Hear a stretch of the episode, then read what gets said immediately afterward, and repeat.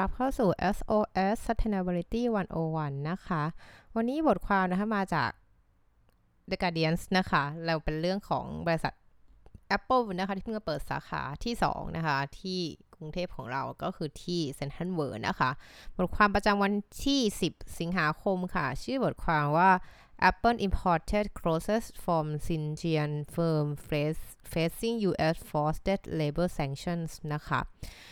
ก็คือพูดถึงเรื่อง Apple นะคะเกี่ยวเรื่องกับเรื่องของการใช้แรงงานบังคับนะคะ หรือใช้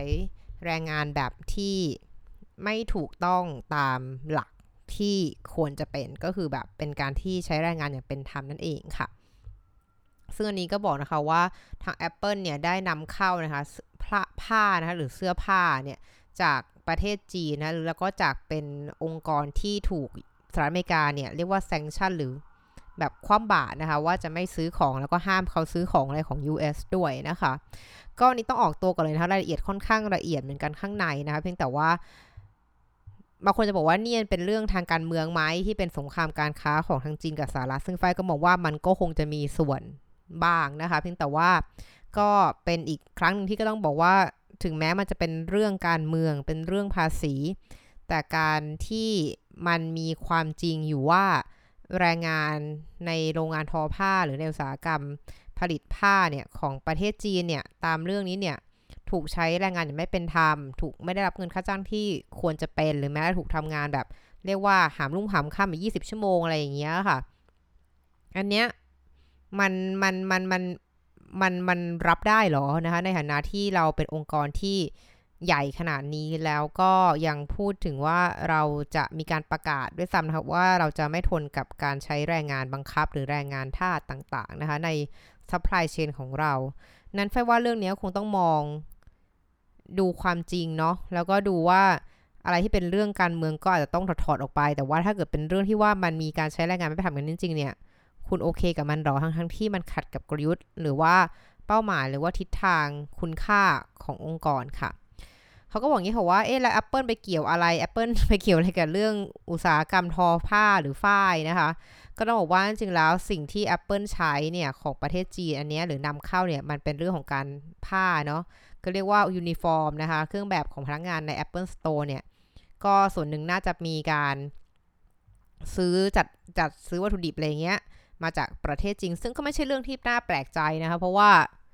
ก็นะ อุตสาหกรรมพวกแบบสิ่งทองทั้งหลายมันก็อยู่ฝั่งเอเชียอยู่แล้วนะคะ ที่ราคาค่อนข้างถูกแล้วก็คุณภาพโอเคนะคะ ซึ่งตรงนี้เขาบอกว่ามีข้อมูลนะคะของการที่แบบว่าการเหมือนการขนส่งการนำเข้าอะไรเงี้ย มันบอกไว้มันมีการทำบันทึกไว้นะคะ ซึ่งเขาบอกว่าไอ้ข้อมูลอันนี้มันมาถึงหรือว่ามันเรียกว่าเปิดเผยต่อสู่สายตาสาธารณชนเนี่ย ก็ประมาณ 1 สัปดาห์นะ หลังจากที่ทิมคุกนะ CEO ของ Apple เนี่ย ได้ ได้ได้แจ้ง U.S. Congress ไว้นะคะว่าเขาจะไม่ยอมรับนะคะต่อการใช้แรงงานบังคับ หรือแม้แต่แรงงานทาสนะคะสมัยใหม่ใน supply chain ของ company นะคะ คือหรือว่าห่วงโซ่อุปทานของบริษัท ทีนี้คำว่าห่วงโซ่อุปทานหรือคำว่า supply chain เนี่ย มันกว้างมาก คือคือมันจะเอากี่เอาเอาความลึกกี่กี่ระดับชั้น คือเขาจะเรียกว่าเป็น tier one นะคะ tier two tier หนึ่ง tier สอง tier สามนะไปถึง tier ห้า tier สิบก็มีได้นะคะ โดยคำว่า tier เนี่ยก็ tier หนึ่งเนี่ยหมายถึงเป็น direct เลยนะเรียกว่า Apple ซื้อจากเขาโดยตรงคือจ่ายเงินโดยตรงเลยถึงถ้าทำสัญญาก็สัญญากับ Apple เลยนะคะ แต่ถ้าเกิด tier สองเนี่ยเขาว่า tier หนึ่งเนี่ยไปซื้อจาก tier สองแล้ว tier สองก็ไปซื้อจาก tier สามอีกอะไรอย่างเงี้ยค่ะ ดังนั้นถ้าเกิดพูดถึง supply chain ในภาพแบบ สมบูรณ์แบบจริงมันคือก็ต้องไปถึงไปไปไปให้สุดอะคือคุณต้องขุดไปให้สุดอะว่าไอ้กว่าคุณจะเอามาเป็นผ้ายูนิฟอร์มของของคุณเนี่ย มันต้องมีอะไรบ้าง ซึ่งนั่นหมายความมีตั้งแต่การปลูกไปยันปลูกฝ้ายอะค่ะ คือนั่นคือสุดๆแล้วคือปลูกฝ้ายอะไรเงี้ยหรือแม้แต่ว่าการไปตามดูนะคะว่าอย่างน้อยก็ฟาร์มที่ปลูกฝ้ายเนี่ยเขามีการบริหารจัดการอย่างไรนะคะ หรือแม้แต่ถามว่าเกษตรกรที่ปลูกฝ้ายเนี่ยเขาเหมือนไป มีการใช้วัตถุดิบ มีการใช้เหมือนปุ๋ยอะไรยังไงบ้างก็คือเช็คตั้งแต่ตรงนู้นเลยนะ ซึ่งทีนี้คำถามมันก็ขึ้นอยู่กับว่า คุณมีการซื้อต่อนกี่ทอดนั่นเองนะคะ แล้วตรงนี้รายละเอียดมันก็เป็นการพูดถึงนะคะว่าโฆษกของ Apple มันพูดว่ายังไงบ้างนะคะ แล้วก็ยังพูดถึงว่าทางรัฐบาลสหรัฐเนี่ยในเดือนกรกฎาคมที่ผ่านมาเนี่ย ก็ได้มีการเหมือนพูดถึงการคว่ำบาตรนะคะแซงชั่นของออบริษัทซังจีเอสเควล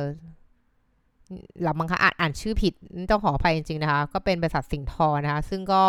เรียกได้ว่า เป็นบริษัทสิงทอที่มีบริษัทอเมริกันหลายบริษัทที่ซื้อจากเขานะคะ ซึ่งอันนี้คือเขาบอกว่าทางสหรัฐอเมริกาเนี่ยก็เหมือนไปไปตรวจเจอนะคะ บอกว่าแล้วก็ที่เขาพยายามเนี่ยเขาก็การคว่ำบาตรของสหรัฐหรือรัฐบาลเนี่ยก็คือการที่ไม่ให้บริษัทเหล่านี้เนี่ยซื้ออะไรจากของเรียกว่าเทคโนโลยีของสหรัฐอเมริกานะคะ แล้วก็เขาบอกว่าเขาต้องการจะป้องกันไม่ให้สินค้าของสหรัฐอเมริกาเนี่ยถูกใช้นะคะในในในเหมือนแบบในรัฐบาลคอมมิวนิสต์ของจีนแล้วก็มีการใช้เหมือน เรียกว่ามีการกระทำที่ไม่เป็นธรรมต่อคนชนกลุ่มน้อยที่เป็นชาวมุสลิมนั่นเองนะคะ ซึ่งตรงนี้ค่ะทางทางมันก็มีการพูดกันไปพูดกันมาเนาะว่าเนี่ยทางบริษัทก็บอกว่าไม่ไม่จริงเราไม่ได้มีการใช้นู่นใช้นั่นใช้นี่นะคะใช้แรงงานทาสนะคะอะไรอย่างเงี้ยแต่ว่าเขาก็บอกต่อนะคะว่ามันก็มีการพูดนะคะว่าบริษัทอาจจะพูดได้ว่าเขาไม่มีแรงงานท่านในบริษัทตัวเองเพราะว่าก็ในบริษัทเราก็คงไม่มีแต่ว่าคุณไปซื้อของจากกลุ่มคนไหน แล้วกลุ่มคนเหล่านั้นเนี่ยเขาเป็นอย่างไรคือเรียกว่ามันต้องมีการ ถ้าพูดว่าคุณจะไม่ต้องให้ไม่ต้องการให้มีการใช้แรงงานให้ supply chain เนี่ยคุณต้องทำให้แน่ใจมันไม่มีจริงๆ หรือไม่คุณต้องบอกว่า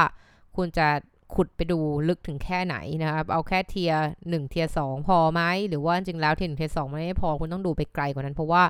ถ้าดูให้ tier หนึ่ง tier สองเนี่ยมันก็ไม่น่าจะมีอะไร เพราะว่าบริษัทเหล่านั้นเนี่ยก็เป็นบริษัทที่ค่อนข้างบริษัทที่อาจจะจดทะเบียนในตลาดทรัพย์ก็ต้องมีกฎหมายและควบคุมมากกว่าบริษัทที่เหมือนเป็น ไม่ได้อยู่ตลาดอะไรอย่างเงี้ยนะคะทำให้คนอาจไม่เจอเรื่องการใช้แรงงานบังคับในในเทียร์แรกๆนะคะ แต่ว่าจริงแล้วมันซ่อนอยู่ข้างในอีกอะไรอย่างเงี้ยค่ะ เขาก็บอกนะคะว่าจริงๆแล้วเนี่ยบริษัท SQL เนี่ยที่ที่เป็นเป้าหมายของเนี่ยที่บอกว่ามีการใช้แรงงานท่าเนี่ยก็เป็นคนที่เหมือนขายนะคะพวก supply ต่างๆ พวกวัตถุดิบต่างๆเนี่ยให้บริษัท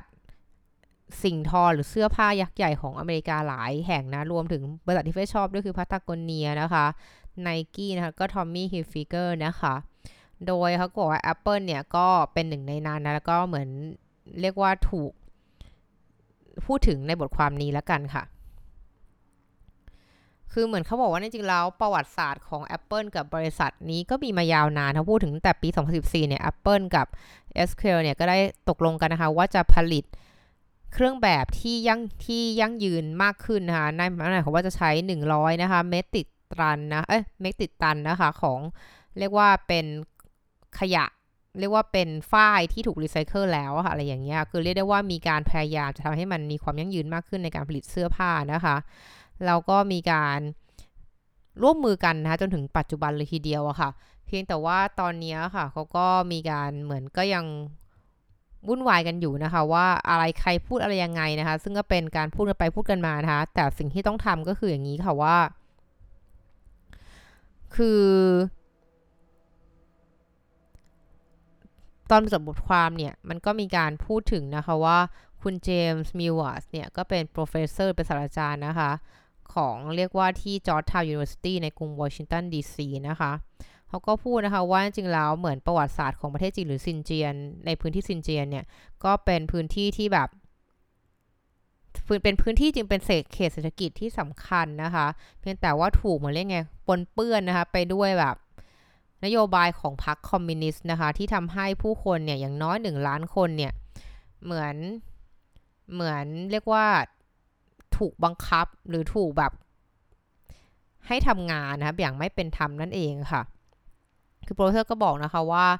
เออนโยบายของรัฐคอมมิวนิสต์จีนเนี่ยมันทำให้ supply chain เนี่ยมันแปดเปื้อนนะคะแล้วก็ทำให้เรียกว่าความเจริญอะไรเงี้ย หรือว่า การที่แบบเศรษฐกิจอันนี้จะเจริญก้าวหน้าไปและไปสู่ modern world เนี่ยมันก็ช้าลงนะคะ ซึ่งตรงนี้ค่ะก็อยากจะเขาก็อยากเขาก็จะจะแบบแบบเหมือนจะทำให้แน่ใจนะคะว่ามันจะต้องไม่มีเหมือนแรงงานบังคับนะคะในในในโรงงานของบริษัทที่ส่งออกสินค้าเหล่านี้อย่างสหรัฐอเมริกานะคะ ซึ่งตรงนี้ก็เป็นเรื่องที่ เอ่อเป็นไปได้ค่อนข้างยากเลยทีเดียวแหล้วค่ะ ไม่ใช่เรื่องง่ายเลยนะคะ แล้วก็ทาง Apple เนี่ย ก็มาเขาก็ประกาศนะคะ ว่าเหมือนในอาทิตย์ที่แล้วเนี่ย ที่ที่พี่ทางคิมคุกเนี่ยไปให้เรียกว่าไงไปเจอไปพบไปให้ปากคำไปอธิบายอะไรเงี้ยนะคะ กับคอนเกรสเนี่ยเขาก็บอกนะคะว่าสำหรับ ทีมคุกเนี่ยไอเรื่องการใช้แรงงานบังคับเนี่ยเป็นสิ่งที่รับไม่ได้นะคะเราก็ทางบริษัทเนี่ยจะยกเลิกการซื้อขายหรือยกตัดสัมพันธ์กับซัพพลายเออร์ถ้าเกิดเราตรวจพบนะคะ ว่ามีการใช้แรงงานบังคับ ในบริษัทของซัพพลายเออร์ที่ขายของให้กับเรานะคะแล้วก็นอกจากนั้นเนี่ยเขาก็ยังบอกว่าเขาก็ยินดีนะที่จะทำงานร่วมกันกับฝ่ายออกกฎหมายนะคะ เพื่อจะทำการแบนพวกการใช้แรงงานบังคับนะคะ ซึ่ง professor เนี่ยก็พูดนะคะว่าบริษัทต่างชาติเนี่ย ก็ต้องมีการจัดการทำเรื่อง diligence ให้มากขึ้นนะคะ เพื่อทำให้แน่ใจค่ะว่าจะไม่มีการใช้แรงงานทาสอยู่ใน supply chain นะคะโดยเฉพาะในในในในในเรื่องในอุตสาหกรรมของสิ่งทอนะคะ ซึ่งเขาก็พกตัวอย่างให้นะคะว่าเมื่อก่อนเนี่ย เรียกว่าวิธีการที่บริษัทคิดในเรื่องของการใช้แรงงานทาสจะคิดว่า well I don't have any factory in Xinjiang so I cannot be involved ก็คือหมายความว่านักธุรกิจเนี่ยจะพูดประมาณว่า อืม เราไม่มีโรงงานอะไรเลยอยู่ในซินเจียน ดังนั้นเราก็ไม่มีทางที่จะมีโอกาสเกี่ยวเนื่องกับเรื่องการใช้แรงงานทาสซึ่งสิ่งเหล่านี้ไม่จริงนะเดี๋ยวนี้มันไม่ใช่เป็นการมองแค่ว่าคุณอยู่ตรงนั้นหรือเปล่านะ แต่ถ้าคุณแค่ซื้อของ อันนั้นมาเนี่ยมันก็เหมือนกับคุณเนี่ยรับง่ายๆเหมือนรับของโจรอะ มาคุณมันคุณคุณจะแบบบอกคุณไม่ผิดไม่ได้ คุณไม่รู้ไม่ได้อะไรเงี้ยถ้าเกิดคุณมีศักยภาพเพียงพอตรวจสอบว่าเขาเป็นยังไงนะคะ ก็ตรงนี้ค่ะก็คือเป็นสิ่งที่เรียกได้ว่า จะเริ่มเป็นกระแสที่จะค่อยๆกลายกลายเปลี่ยนจากจะเรียกว่าจาก global trends เนี่ย มันจะเริ่มเปลี่ยนเป็น enforcement ไปในที่สุดนะคะ คือตอนแรกมันเหมือนแบบอ้าเออคิดว่า เเป็นสิ่งที่ดีเป็นการช่วยลดการสนับสนุนการใช้แรงงานทาสจนทำให้เหมือนต้นทุนมันถูกมากๆ เพราะคุณใช้คุณจ่ายเงินไม่เป็นธรรมให้กับคนงานเหล่านั้นจนทำให้คุณสามารถขายของได้ถูกนะขายของก็จะได้เงินเยอะอะไรอย่างเงี้ยนะคุณก็ทำธุรกิจไปได้ นั้นไอเดียคือว่างั้นเราต้องต้องต้องต้องทำให้ต้นทุนที่ถูกของเขาเนี่ย มันเป็นสิ่งที่ไม่พึงปรารถนา ถ้าเราทราบว่ามันถูก เพราะว่าคุณเอาเปรียบคนอื่น อย่างเงี้ยมันก็เป็นการเหมือนใช้อำนาจของผู้บริโภคหรือผู้ซื้อเนี่ยบังคับให้ผู้ผลิตเนี่ยใส่ใจกับสวัสดิการของคนงานของตัวเองมากขึ้นนะคะ ซึ่งตรงเนี้ยค่ะ ในปัจจุบันนี้หลาย ๆ ประเทศเนี่ยยังเป็นเรื่องที่เรียกว่า voluntary หรือเป็นเรื่องอาสาสมัครว่าอยากจะทำอยากจะเรียกคอมมิตอยากจะช่วยให้โลกนี้มันดีขึ้น ช่วยให้คนมีความเท่าเทียมกันลดความเหลื่อมล้ำทางรายได้นะคะ แต่เชื่อได้เลยค่ะว่าในอนาคตเนี่ยมันจะกลายเป็น enforcement หรือมันจะกลายเป็นกฎหมายอย่างแน่นอนนะคะ ซึ่งหลาย ๆ ประเทศที่ยุโรปเนี่ยก็เป็นกฎหมายแล้วนะคะ ดังนั้นเนี่ย ยุโรปเขาก็ไม่ได้อยู่ของเขาคนเดียวเขาก็ต้องซื้อของจากพวกเราเขาจะบังคับพวกเราอยู่ดีนะคะ ดังนั้นก็เป็นเรื่องที่เรียกว่าน่าจะหลีกเลี่ยงไม่ได้เลยในอนาคตนั่นเองอะค่ะ และนี่คือทั้งหมดของ SOS Sustainability วันวันประจำวันนี้ ขอบคุณติดตามนะคะ แล้วเจอกันใหม่วันพรุ่งนี้ สวัสดีค่ะ